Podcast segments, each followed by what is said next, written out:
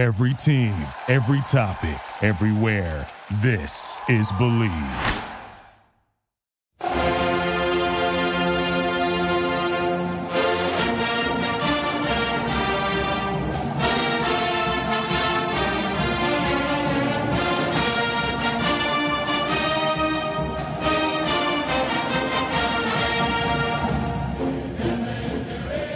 And welcome to the 158th edition of the Illegal Motion College Football Podcast. In Nashville, Tennessee, I'm the professor, Matt Perkins. And joining me, just a quick out across the Harpeth River here in the Music City, it's our own offensive coordinator, the coach, Corey Burton. Well, uh, if we're basing it on this week's uh, week of practice, I will be catching that uh, quick out. So uh, that's a good thing. But uh, one of the highlights from this week was actually uh, a up and coming, uh, sort of new uh, Italian ice company uh, surprised us at practice on Wednesday and brought us all Italian ice. And uh, let's just say it was illegal how good, uh, or has to be illegal how good this Italian ice was. So if you're ever in, in Nashville and you want some good Italian ice, uh, go on Instagram, find Rocky's Gourmet Italian Ice and try to just find where they are because they're mobile, and it's incredible. So just thought I'd give them a shout. All right. Well, uh, maybe we can get Rockies to be the official sponsor of the pod. But uh, I know that our third amigo there in the second city, uh, like some Italian ice, a man who coming from us tonight, not from Lincoln Park, but instead from Lincoln Square. It's our intrepid blogger from Big Ten and Counting, Josh Cook. So first of all, I don't believe I've ever had Italian ice in my life. So uh, don't I'm assuming you. And uh, second of all, yeah, that's right. I've got a super early morning meeting to uh, kick off my weekend. So I am crashing at my girlfriend's place, and she is live with us, and uh, she's developing some interest in football. Welcome to the podcast, Kristen. Thank you. Happy to be here. Interest yeah. might be uh, putting it strongly but I am definitely trying. Well, he already paints her chest every game. It's pretty crazy. All right, all right. Uh, it's crazy because I'm not wearing anything. It's just paint. So that's the crazy part hey, listen, they do it in the Sports Illustrated swimsuit edition every year, so uh, you got to be doing something right there. Yeah, they stole that idea from me. Exactly. All right. Well, uh, week two is here upon us, and we're going to get into some of the bigger games in a little bit, like we always do um, later on in our deep roots. But first, we're going to hit some quick slants. And so, Josh, I'm going to throw it out to you first. Yeah, my first quick slant is a very intriguing Sparty at Sparky game. Uh, I was pretty bad on Arizona State in our preview. Not a big Herm Edwards fan, but they looked pretty crisp in their opener. Uh, they've got a nice offense going. Manny Wilkins is a really good college quarterback. Michigan State, not so much in their opener. I think this game is going to kind of set the tone for Michigan State. Are they going to be a contender like we all thought, or are they just going to kind of middle through the season and a little bit of a warning, obviously, to Michigan State. Big Ten teams do not do well when they travel out to Pac 12 schools, especially the Arizona programs. Yeah, remember when Wisconsin went out to Arizona State a couple years ago and there was the big gaffe by the referees that didn't allow them to get the final playoff and they ended up losing that one. So, um, you know, I, we all predicted Sparty to be pretty good this year. I picked them to be second in the East. So they're going to have to show a lot better against Arizona State than they did against Utah State last week. Coach, what's your first slant? Well, my first slant, I'm gonna uh, I'm gonna head down to Crimson Tide land, uh, where the Crimson Tide are welcoming um, for a hefty fee. Actually, uh, they're actually paying the Arkansas State Red Wolves 1.7 million dollars to make the trip to Tuscaloosa.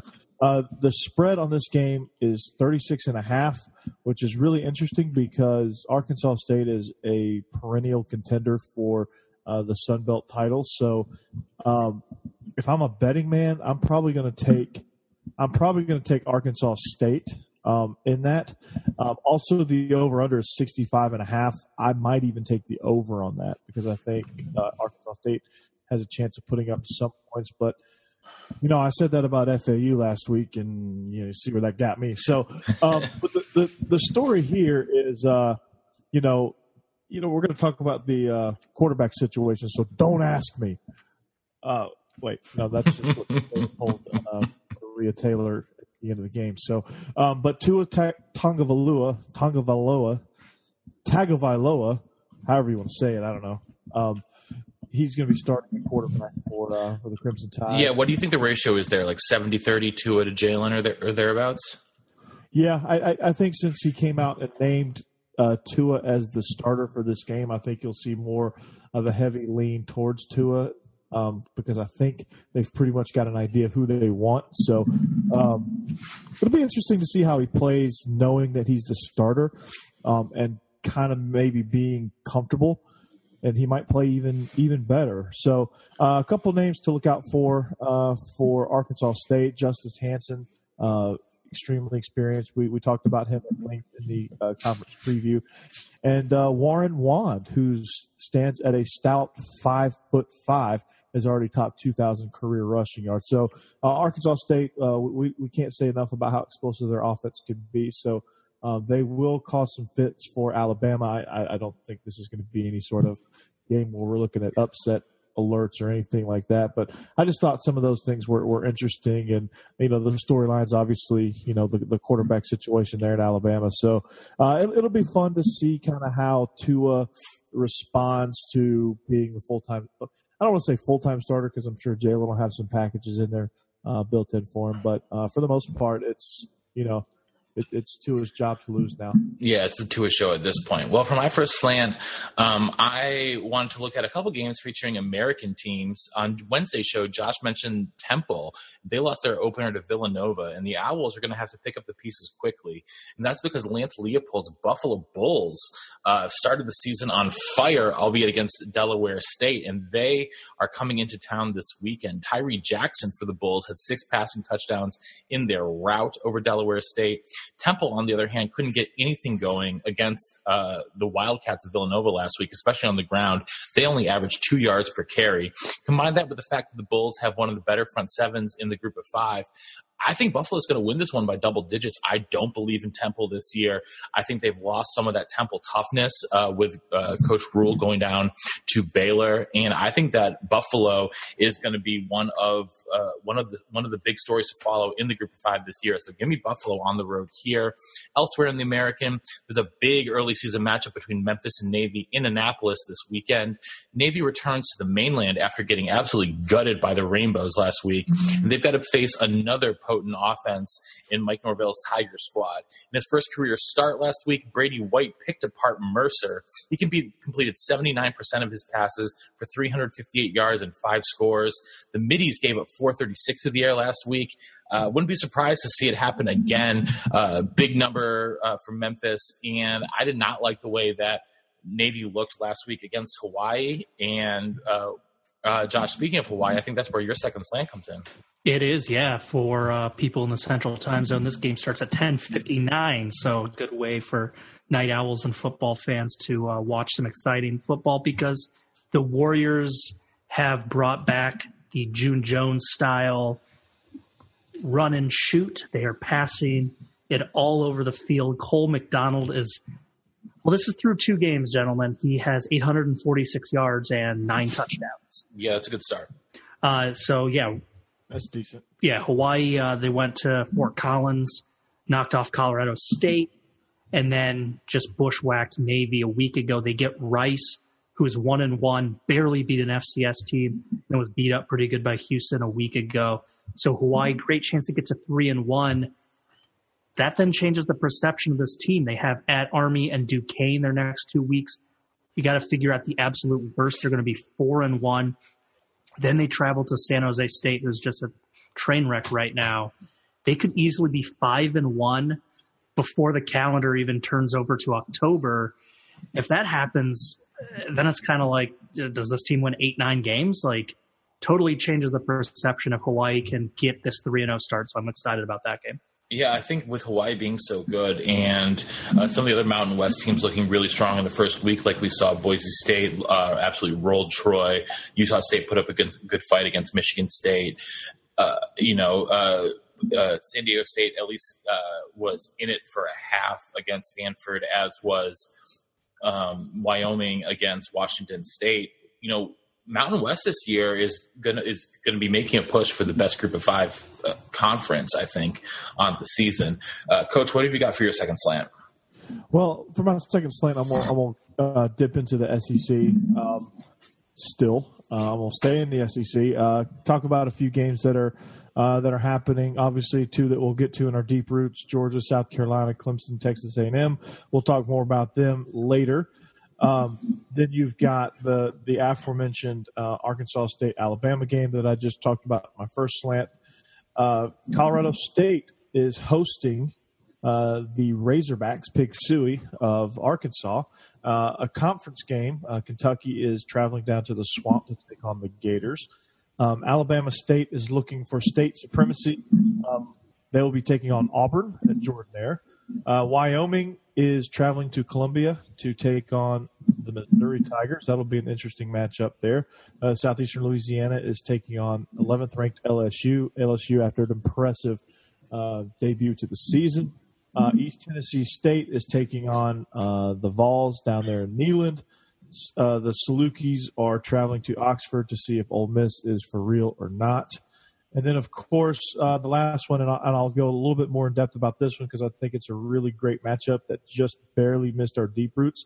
And that's Mississippi State traveling out to Manhattan. No, not that Manhattan, Manhattan, um, to take on the Wildcats of Kansas State and the ageless uh, Bill Snyder, who I think he just celebrated his 175th birthday. So, um, they uh, Kansas State they survived uh, a scare in their season opener, um, obviously, and uh, Mississippi State looked pretty good.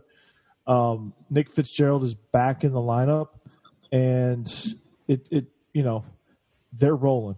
And in Kansas State, uh, they they needed to rally uh, to beat South Dakota. So, um, going to be a rough deal. But uh, Big Twelve Conference Special Teams Player of the Week, Isaiah Zuber. Um, getting it done in the special teams, the hashtag third phase that we don't talk about very much.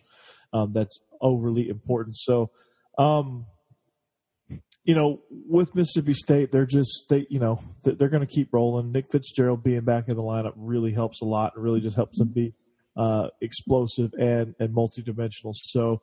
Uh, I like the Bulldogs in this one. They are eight point favorites, and I think they're going to cover that plus more. They're just I, I, think they're they're they're too fast. They're they're too big. They're too strong, and, and they're much better up front than, than Kansas State is. And and Mississippi State, we talked about them in, in the conference previews as being one of the dark horses to actually legitimately contend for the Western Division. So um, look for them. This will be their first really big test to see again, see if they're legit. If they're legit, they'll they'll roll.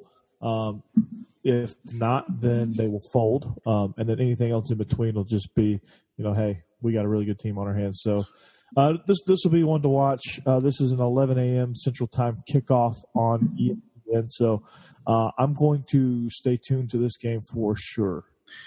Yeah, I think that you know we all really like the hiring of Joe Moorhead there down there at Mississippi State, and you know he's he, you know he's going to vault himself into the upper echelon of coaches. I think they're at least uh, in, in division pretty quickly. So, well, a, a, lot of those SEC teams are taking on FCS foes this weekend, and we didn't actually get to do a full FCS preview. So, I'm going to try to fill in some of the gaps that we haven't gotten to yet um, with the FCS. And the, the story of the short season so far in the FCS has been North Carolina A and T. They opened up the year by knocking off perennial contender Jacksonville State. Followed that up last week with a victory over the Purple Pirates in East Carolina. Uh, so in his first season as head coach of the Aggies, Sam Washington has North Carolina A&T up to number six in this week's poll. Number one is still reigning national champion North Dakota State. The Bison rumbled over Cal Poly to open the season 49 to three. Uh, number nine, Samford, though, uh, they played a school that I had never heard of before last week, and that was the Shorter University Hawks. Coach, you familiar with Shorter University? Yes, I am. They're located in Rome, Georgia. They are actually recruiting um, my tight end uh, Miller Baker. So um, I wouldn't mind him uh, seeing him end up there at Shorter. Well, Shorter last week did not do so well. They lost to Samford sixty-six to nine. So, well, well Shorter, if you're uh, Miller Baker, will get you over the hump. I promise you. So, if you're listening to this, yeah, they're yeah, Coach they're Majewski, if you're listening to this, Miller Baker, you need him. Yeah. So yeah, uh, shorter D two school, um, but sticking the FCS. James Madison and Kennesaw State were both not punished in the polls for their opening week defeats. Both teams played valiantly in losses to North Carolina State and Georgia State, respectively. Number five, Eastern Washington opened their season with a bang against Central Washington, fifty-eight to thirteen. Gage Gubrud, who feels like he's been there forever, he threw for five touchdowns in that rout. Uh, this weekend they take on uh, top twenty Northern Arizona. Finally, New Hampshire, who opened the season at number five, they fell to unranked and the hated Maine Black Bears. Uh, and this week, they've got another tough home test against Colgate. So, uh, a couple of interesting games to look out for in the FCS ranks this week. But before we get to our deep roots, let's hit a pop quiz. Gentlemen, hey, Matt. Coach. You know, well, Josh. No, real quick, real quick. Sorry, I mean, you, you mentioned New Hampshire getting beat up by Maine. I don't think that does it justice. Maine was all over them, thirty-five to seven. Watch out, Western Kentucky Hilltoppers. That's not an easy game now. No, absolutely not. Uh, uh, fear the black bear, baby. So, um, gents, uh, let's hit the pop quiz before we get to the deep roots. Uh, going to keep it short and sweet this week. There are 13 active head coaches who have coached at least five seasons and won 70% of their games. Your job is to name those 13 head coaches. Josh, I will start with you. All right. Well, run it by me. The winning percentage is 700. 70%. 700. 70%. percent mm-hmm. In at least five seasons of being a head football coach. That is correct. All right. Well, I believe he's uh, at about 90%. So I'm going to go with Urban Meyer. Uh, Urban Meyer, correct. He's number two. He has won 85% of his games. Well, um, Nick, since Urban Meyer's off the board, I'm going to go with uh, that dude down in Alabama. I think his name is Nick um, Saban. Yeah, Nicky Saban. He has won 78% of his games in 23 seasons as a head coach. Josh. Josh. Yeah, I'm thinking. I'm thinking. What? I I can't sit here quietly thinking for a second. No, this is a podcast. Quiet does not uh, translate very well. He was All just right. he was just painting uh, Kristen. um, I think since he's back in the college game, Chip Kelly's going to qualify. Oh, I was I was wondering if someone would pull that one. Chip Kelly, number one all time. He has won eighty five point two percent of his games, just a hair over Urban Meyer's eighty five point one percent.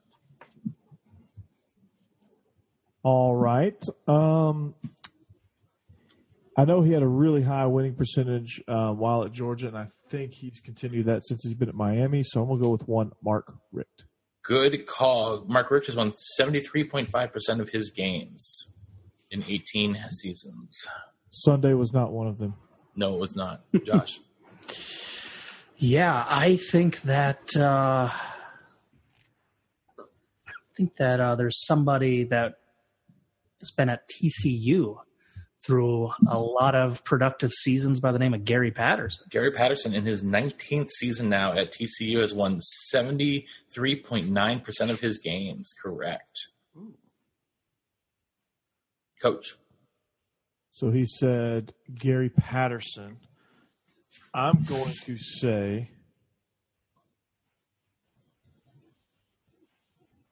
thinking, thinking, buffering, buffering. Um, I can't say Gus Malzahn, but I'm gonna say Gus Malzahn. Oh, Gus Malzahn's so close. He's won 68.8% of his games, just shy. So yes. not quite, coach. All right. Sounds good. Josh. Well, I was torn between two names. Um, one was uh, Lovie Smith, and the other was Dabo Swinney. So I'm going to go with D- Dabo Swinney. Dabo is a good call on that one. 70 C at 7.3% of his games, he has won. Ooh, good call. Should have done that. Um, I don't think he's been coaching long enough uh, as a head coach, so it's not uh, Jesus Christ. Um, I'm going to go with David David Shaw. Ooh, good call, coach. David Shaw is now in his eighth season at Stanford. He has won 77.1% of his games. Yay. Josh. Hmm, okay. I've done a lot that I felt confident about. So now it's going to be that time of the quiz where I'm kind of pulling names, I sort of feel like. So I am going to say that he survived his two kind of learning pain years at Washington and say that Chris Petersen is still have a high enough winning percentage. That's a very good call. He's number three. All he's number three among active coaches. He's won eighty one point one percent of his games. All right. Uh, here's a name that's going to come way out of left field, like from the corner by the foul pole. Um, but all right, I got to ask a, a, precursor question. Since mm-hmm. he's an active head coach in mm-hmm. FBS, does his record before FBS as a head coach does it does it factor in? No. Okay, then never mind. Um, I'll I'll go with a different guess. Who are you going to say? I was going to say Craig Bohl. Ooh, that would have been that would have been a good guess, but yeah, not quite. Well, dang. Okay. Um, so I'm down between PJ Fleck uh, and Kirk Ferentz. I'm gonna go with Kirk Ferentz. Uh, Kirk Ferentz. Kirk sorry, Ferentz is not even at 600. Yeah, he's not even at 600. Sorry, Coach. Dude's a legend. I think as huh? soon as I said that, I was like, "Well, there's a reason why Josh hadn't said that." All right, Josh. So, is it five years? Did you say five years? Five years. Okay, because uh, that kind of nixed somebody that I was thinking about. Who were you thinking um, about? Who was I thinking about? Mm-hmm. Uh, Scott Frost. That's who I was thinking about. Yeah, that would have been that would have been good, but he does not qualify. Yeah. So I'm gonna go. Let's see. I am going to say that Jim Harbaugh. Oh, Jim Harbaugh was the first person below the threshold. He's won 68.8% of his games.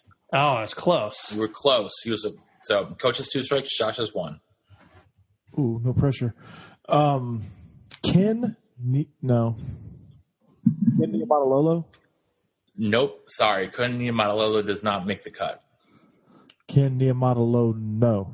Ken Niumatalolo no. Yeah. Josh, you've already won. Any any others off the top of your head? Yeah, and apologies if it was said and I just kind of zoned out for a second. But did Jimbo Fisher get said? Jimbo Fisher has not been said. He is fourth okay. amongst active coaches. Um, won seventy eight point three percent of his games. Um, I think he's had double digit wins every year, but one since taking over for who I just guessed, which was Harbaugh. So I'm going to say David Shaw. David Shaw's already been guessed.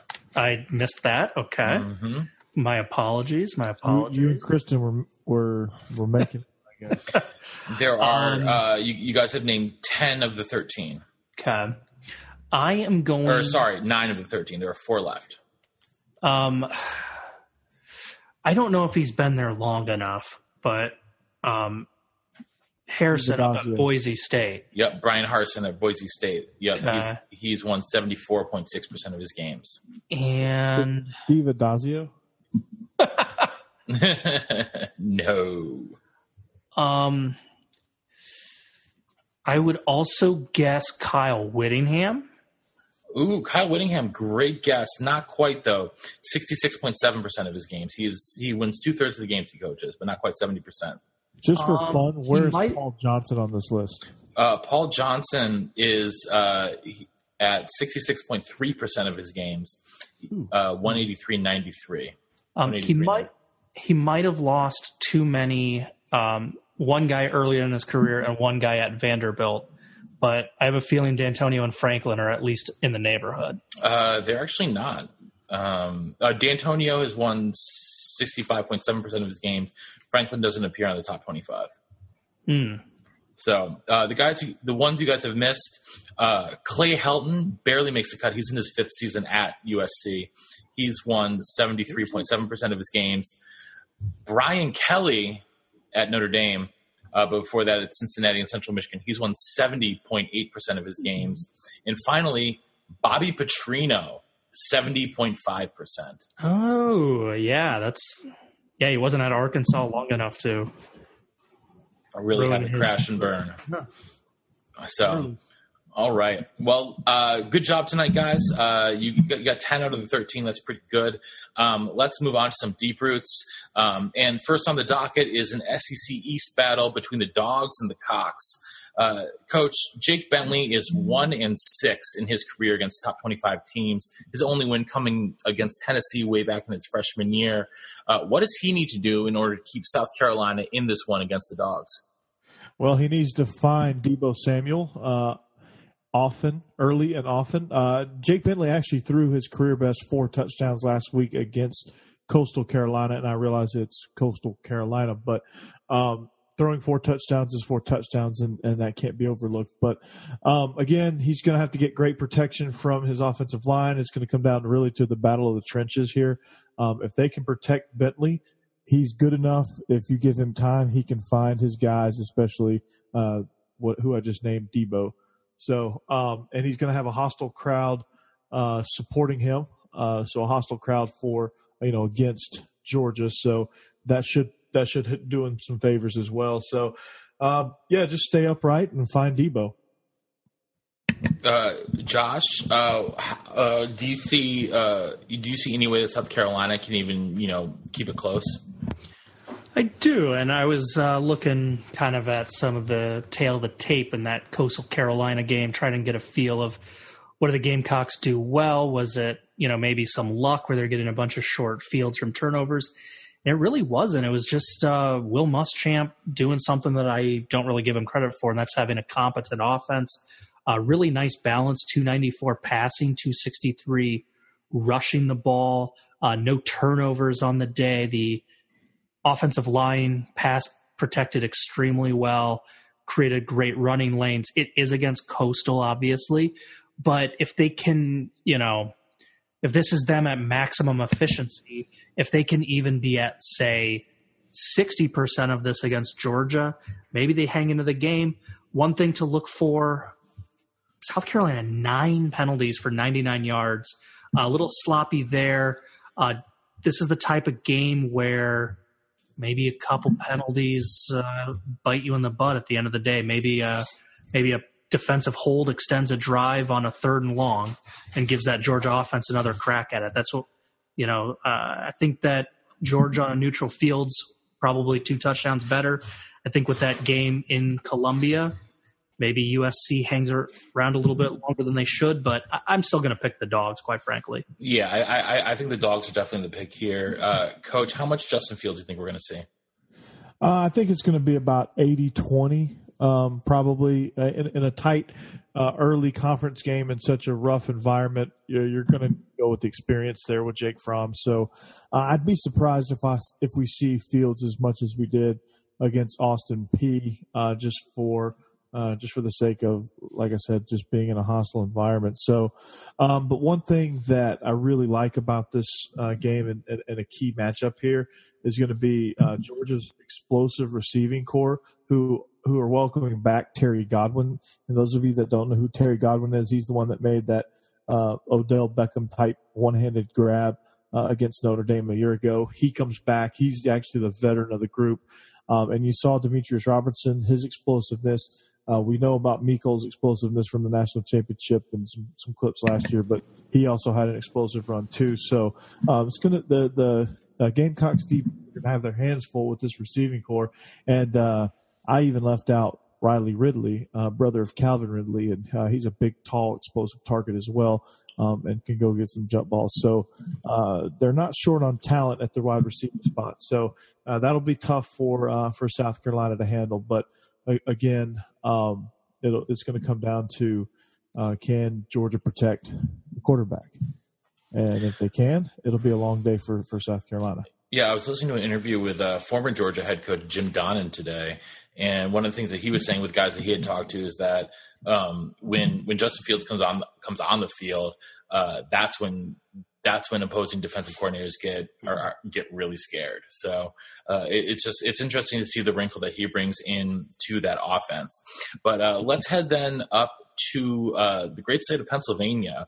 And after not being played for a decade and a half at the beginning of the century, the Keystone Classic was renewed in 2016. And it's always nice to see this matchup between Penn State and Pitt. Josh, the Nits were on the brink of disaster last week against App State.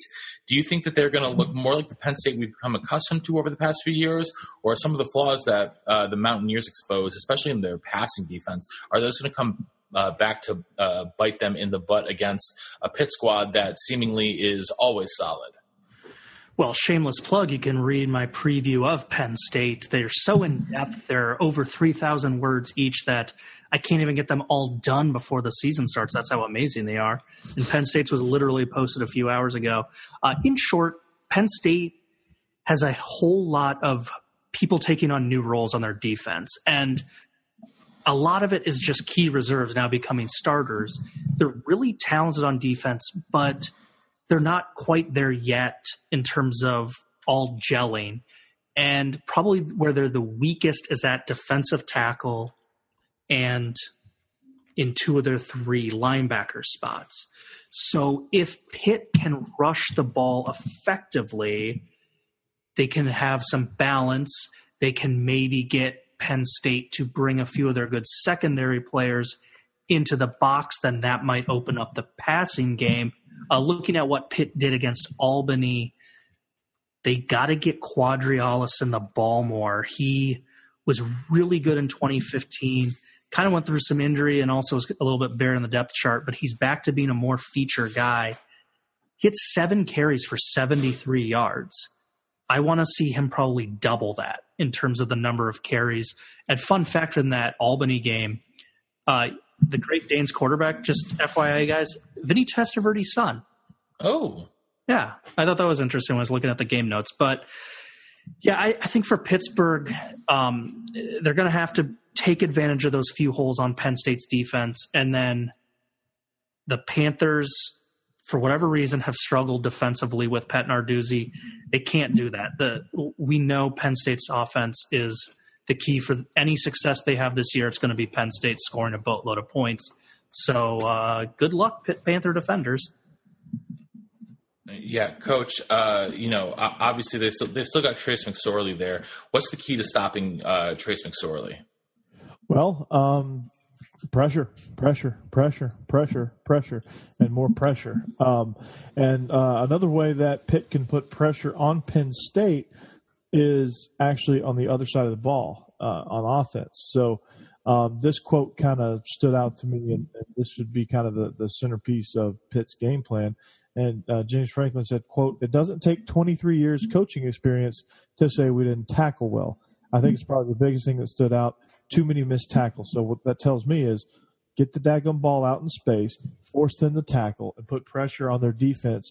And then what that's going to in turn do is put pressure on McSorley and, and place all that weight on his shoulders to try to carry the team and and maybe mount a comeback or, or things like that. So um, and really just keeping him off the field. Uh, so uh, just you know, just continue to blitz him, hit him, knock him down, hurry him, uh, force him into turnovers, things like that, uh, and then hold on to the ball uh, offensively and, and really just chew up the time of possession and play field position.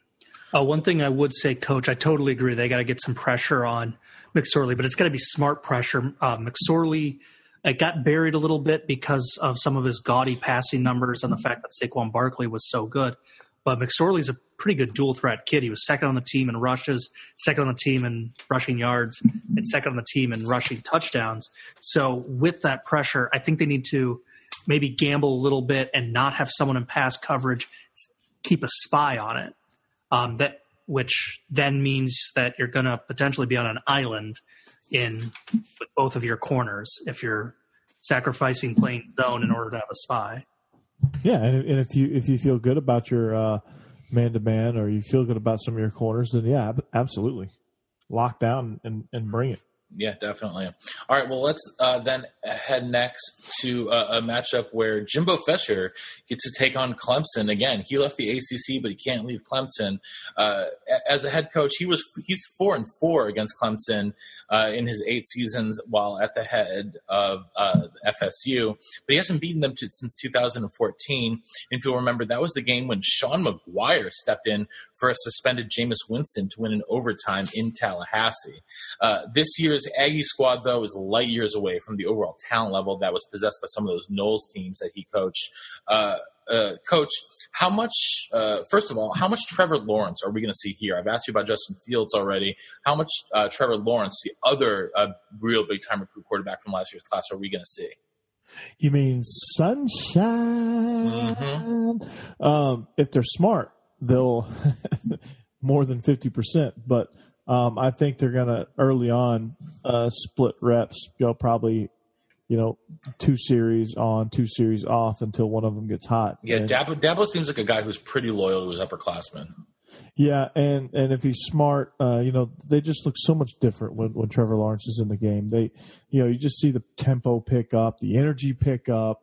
Uh, Trevor Lawrence is just just and this is not a knock on Kelly Bryant. He's just way better than Kelly Bryant. Just so you just sit there and watch him make throws. It's a thing of beauty, really. Uh, and, and, I think it. I think whenever Trevor Lawrence decides to come out, he's going to be the number you know number one pick in the draft. Um, you know. You know, he's definitely going to be top three based on what teams need and who's picking at the top. Usually, if you're picking at the top, you need a quarterback. So, um, I mean, the kid's just super talented. I mean, I, I saw him make a uh, throw on a corner route last week that Deion Sanders couldn't have got to it. So I mean, it, it, was it was probably the most perfect throw. I don't I don't think I could have walked over there and told the guy to freeze and handed it to him better than Trevor Lawrence threw it in there. So um, it it's a thing of beauty. So if they're smart, yeah, that you know Trevor Lawrence will play more than half the half the snaps. Yeah, um, Josh. Though, uh, uh, uh, flipping on the other side of the ball, though, uh, how can Texas A&M move the ball against this Clemson defense? Yeah, that is that's a good question, and I think you could kind of throw out that Northwestern State game. I don't think uh, Texas A&M will be putting up almost 800 yards of offense in that one again. Um, so I, I, did a little little research to just kind of see what's given what's given Clemson some fits recently.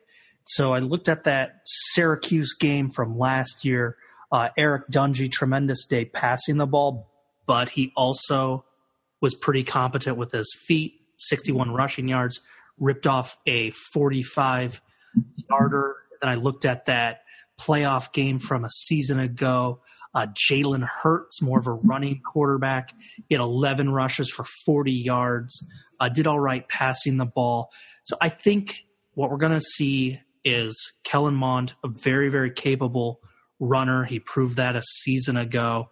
I think he's going to need to be a genuine dual threat. I just don't think the rushing yards is going to be coming as easy as it did against Northwestern State. That means that Texas A&M is going to have to tie down Clemson's amazing defensive line by getting them to think about some of that run pass option.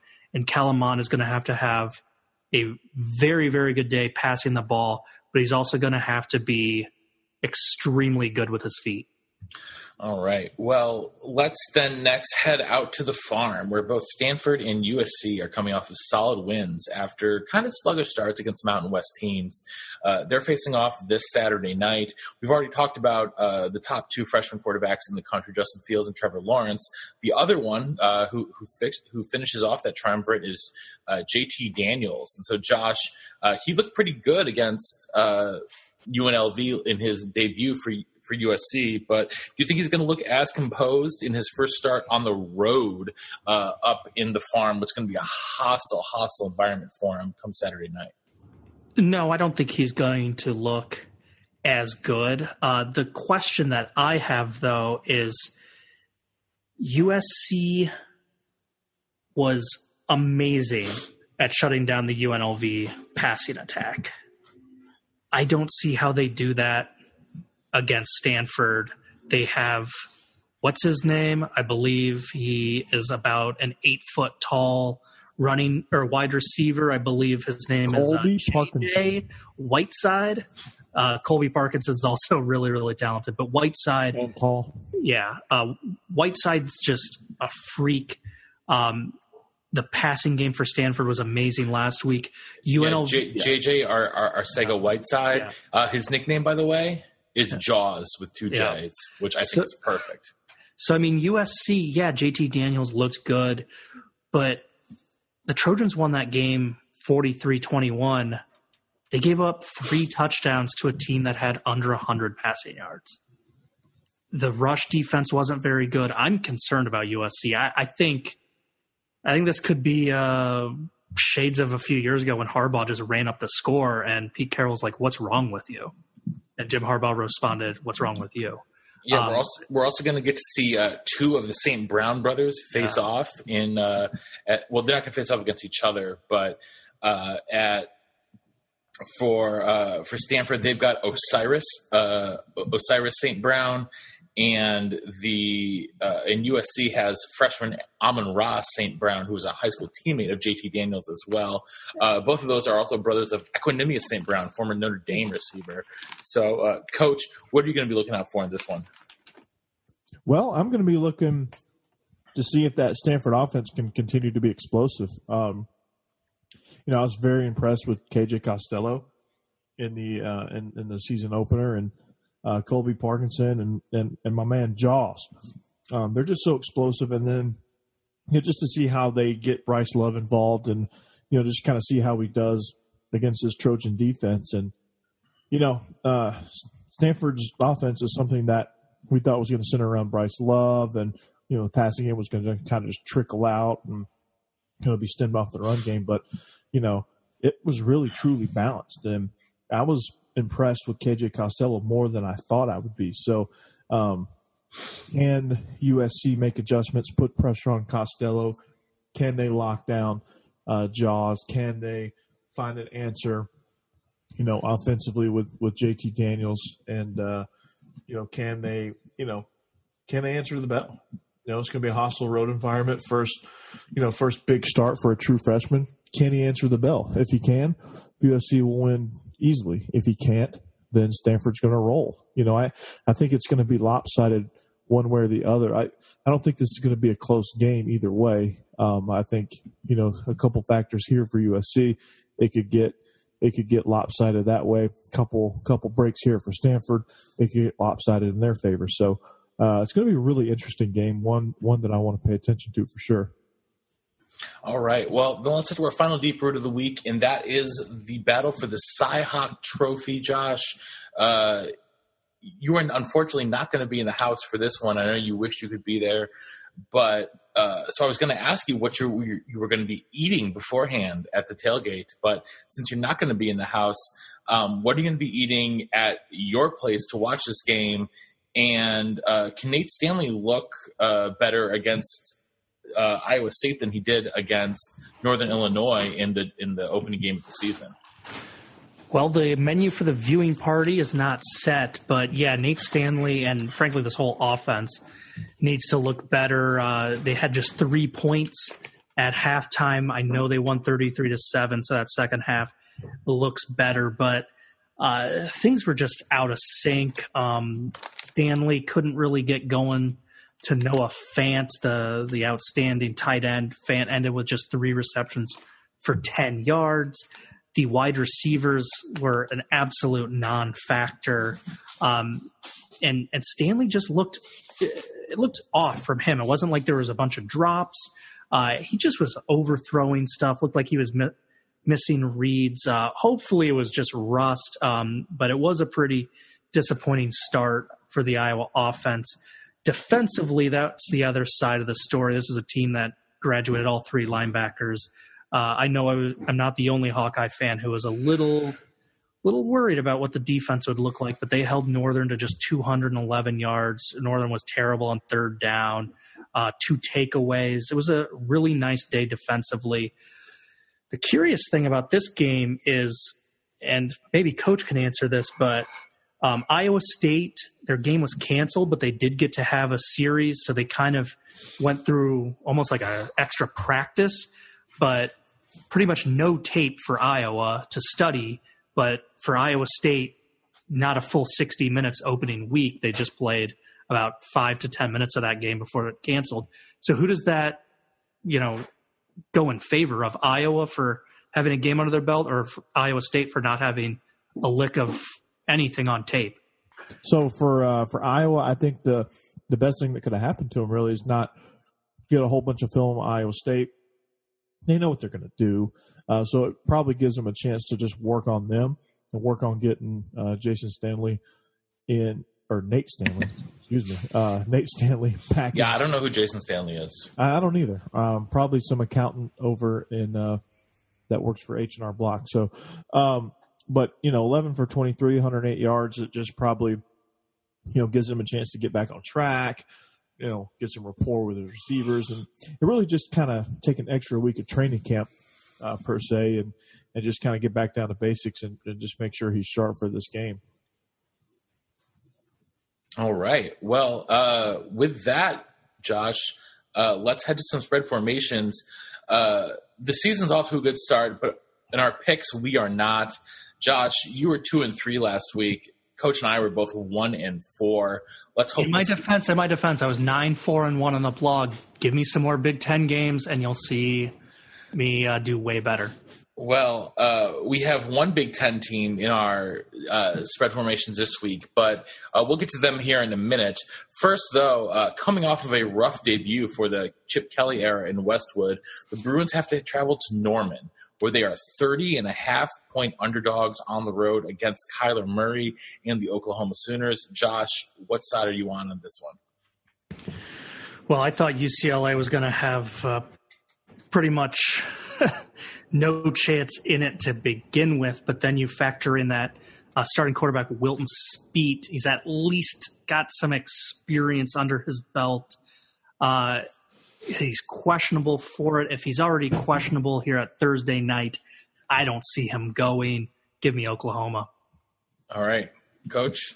Wilton Speight plays. Uh, I would have given UCLA a chance to cover, uh, but after seeing what Oklahoma did last week, doesn't look like does not look like they're missing Baker Mayfield all that much. So um, I hate to say it, Boomer Sooner. Yeah, uh, just to be a contrarian, I'm going to take UCLA uh, to cover 30 and a half. I still think they lose by 28 points, but not by 31. Uh, I, I, just I still believe in Chip Kelly, so I'm going to take UCLA to cover this big old spread. Uh, next, though, we will head uh, to Houston, Texas. And speaking of ominous debuts, the Kevin Sumlin era did not get off to a fast start. Uh, the Wildcats lost to BYU at home last week. Uh, this week, they have to travel to Houston, where Ed Oliver is waiting for them. Josh, Houston, three and a half point favorites at home against Arizona. Who you got? So this sounds crazy, but Khalil Tate pass, attempted 34 passes. I think he completed gonna, 17 of them. I know, but here's my prediction. He's going to drop back to pass. Ed Oliver's going to crash that line. Tate's going to go do what he does best, take off and run, and then someone's going to go, why the hell am I not calling all these running plays the whole time? Arizona adjusts, Arizona covers because my Wildcats are going to win. Ooh, I like it. Coach. Uh, not quite so much of a dra- dramatic uh, retelling there for me. I just think they get back on track and you know they pull their head out of their rear end, and uh, I think they go down to Houston and win. All right. Well, uh, I've actually I think Houston's defense. I, I, I think Houston's defense is uh, around Ed Oliver talented enough to keep them in check, and I'm going to take the Cougars at home, uh, not to just uh, not to just win, but also to cover. I think Houston uh, I, have jumped so far off that Arizona bandwagon so fast. I'm still glad I picked Utah to win the Pac 12 South. And I'm going to take Houston here, uh, minus three and a half points at home. Uh, next. Hey, let's let's get uh, let, us catch Chris, Kristen. Let's get her involved in the, the spread formation this week. Kristen, are you still with us? No, she's getting ready for bed. All right, oh, all right. Well, Josh, well, Josh, we'll we'll we'll, uh, we'll we'll let you get we'll let you join her in bed soon. Uh, three more games to pick. We'll get through them quickly. Next one, Georgia Tech at South Florida. After wins against FCS opponents in Week One, both Georgia Tech and South Florida uh, get to play their first FBS opponents in Week Two in Tampa. Uh, the Yellow Jackets, three and a half point favorites on the road. Josh, who you taking? Well, I'm trying to figure out, uh, and I never really did get a good answer for uh, what offense Elon runs because they only attempted 12 passes and they had almost 200 rushing yards and they attempted it 49 times running the ball. So I'm kind of wondering if they've got some option inside their offense. Coach, you know what Elon runs for an offense? I don't, but I will look them up. And well, it, it has me thinking that Georgia Tech might be able to move the ball on these guys. And as a result, I'm very, very, very tempted to say Georgia Tech. And so I am. All right, coach, who you got? I, am trying to think about how the Bulls in Tampa, and I like UCF, but I, I just think without Clint, Quinton Flowers, there's still going to be a little bit of work in progress. And then seeing Elon have such a good day running the ball kind of scared me off of them. Well, I'm watching the highlights of this game, and Elon has done nothing but throw the ball. Um, they threw a pick. um, they attempt, attempted 12 passes. They completed six of them. Well, there you go. There was two. I guess you saw all six well, highlights. Yeah, so they're they're a spread option team. Uh, they kind of run like zone option, power read stuff out of the gun. Um, they're kind of more modern, but they have uh, some triple option, some midline option uh, principles to them. All right, Coach, who are you taking in this one?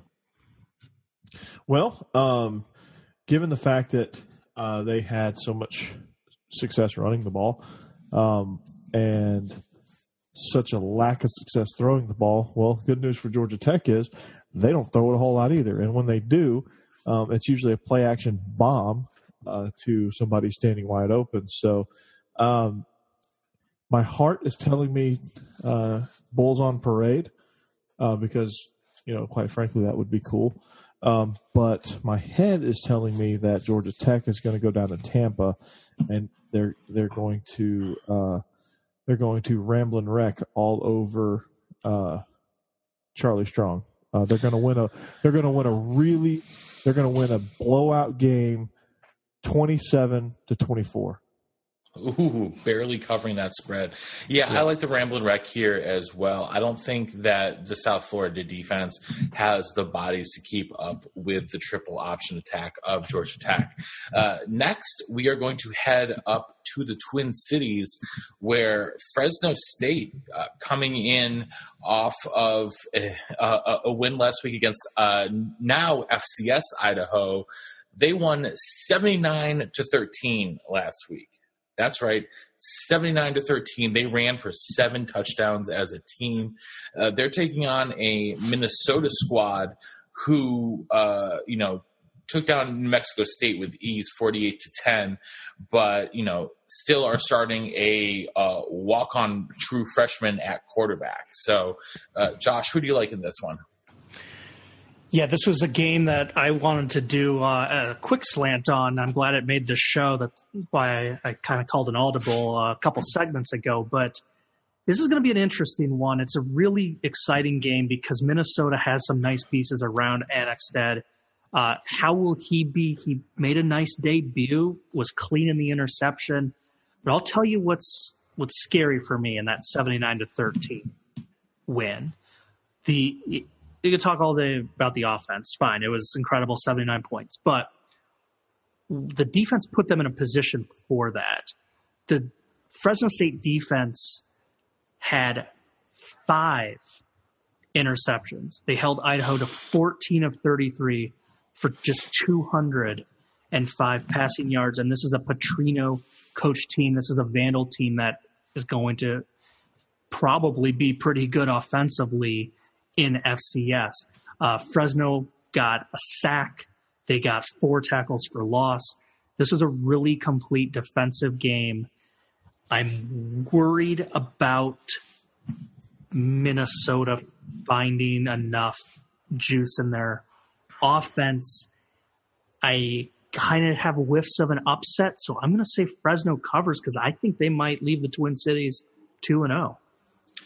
Coach, ooh, uh, that's an interesting deal, and I thought about that, and I thought, yeah, you know what, this is going to be a tight game for a little while, but you know, I, I think Minnesota showed me enough in Week One that I think they can come out of here with, uh, you know, with a hard fought win. And I think, you know, Fresno State, that speaks highly of them and how competitive they are, just how, how tough mentally they are and just, you know, how they compete. And, you know, but Minnesota, you know, they got some strong boat rowers this year. And I, I guess the paddle on the helmet really did some wonders for him. But, you know, in, in all seriousness, I, I think, um, Axelrod did a great job in his debut. Axelrod.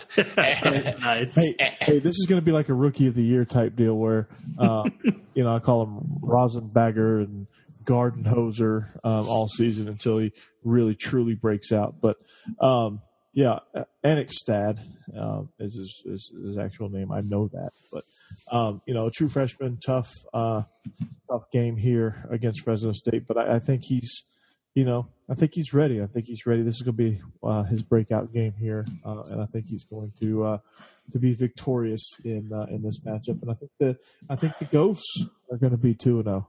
Oh. All right, uh, Josh, I'm going with you on this one. I think Fresno State comes out of here with a win. I still like Marcus McMaryion a lot as the quarterback there at Fresno State, and I, I quite frankly, I think that Jeff Tedford is just uh, is two or three classes above uh, uh, Captain Boat Rower PJ Fleck when it comes to game preparation. So I, I, know we don't do analysis in spread formations, but if I had done this as a quick slanter, we talked about in deep roots just real quick. I think one thing that has to be mentioned is a little bit buried in the lopsided victory. Minnesota was painfully slow to start. Uh, they've got a talented defense. That that was the difference maker. Is uh, I believe Minnesota started with three punts on their first three possessions. I don't think you can do that against Fresno. That that feels like a good way to maybe be down 14-10. Yeah, absolutely. Or, or excuse me, 14 nothing. Definitely. Yeah. All right. Well, let's head to our last spread formation, gentlemen. Uh, the Kansas is, Kansas lines are back. Kansas themselves, they lost to FCS Nicholls State last week.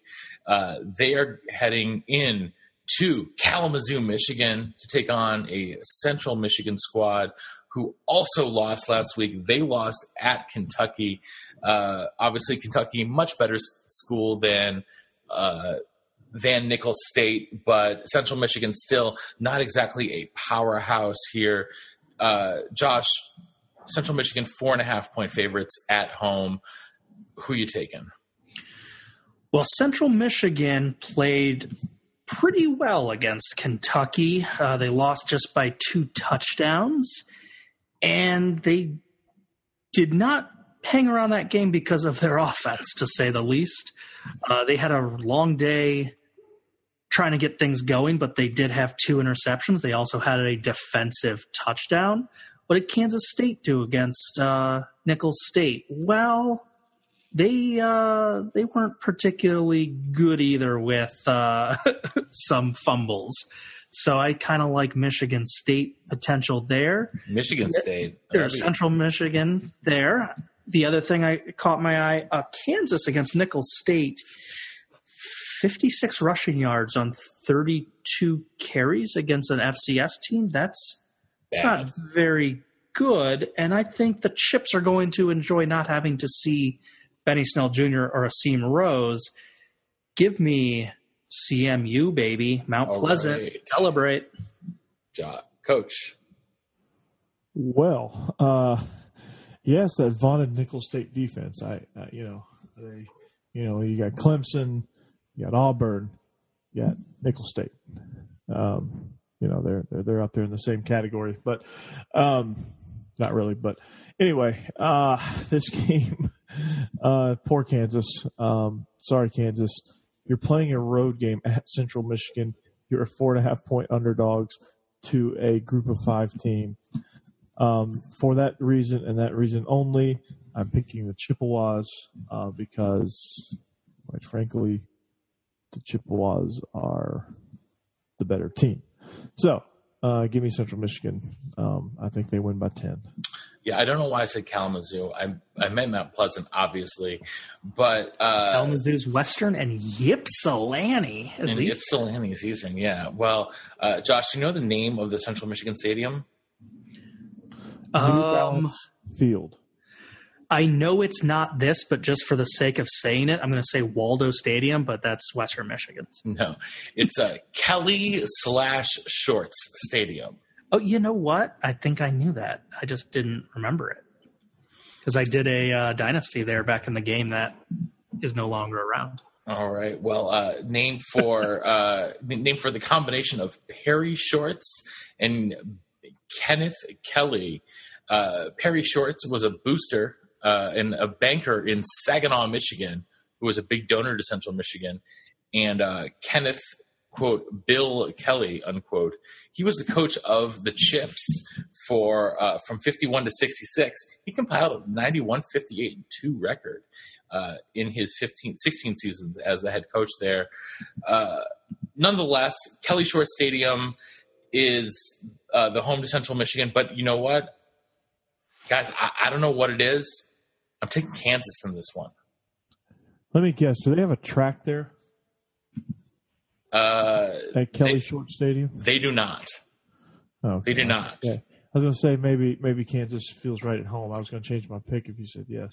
No, unfortunately, uh, they do not have a uh, they they do not have a track there, but uh, they they do have the chips. But I think the chips are going down to uh, to Peyton Bender and the Jayhawks. So just on a whim, give me Kansas. I, am not really sure why.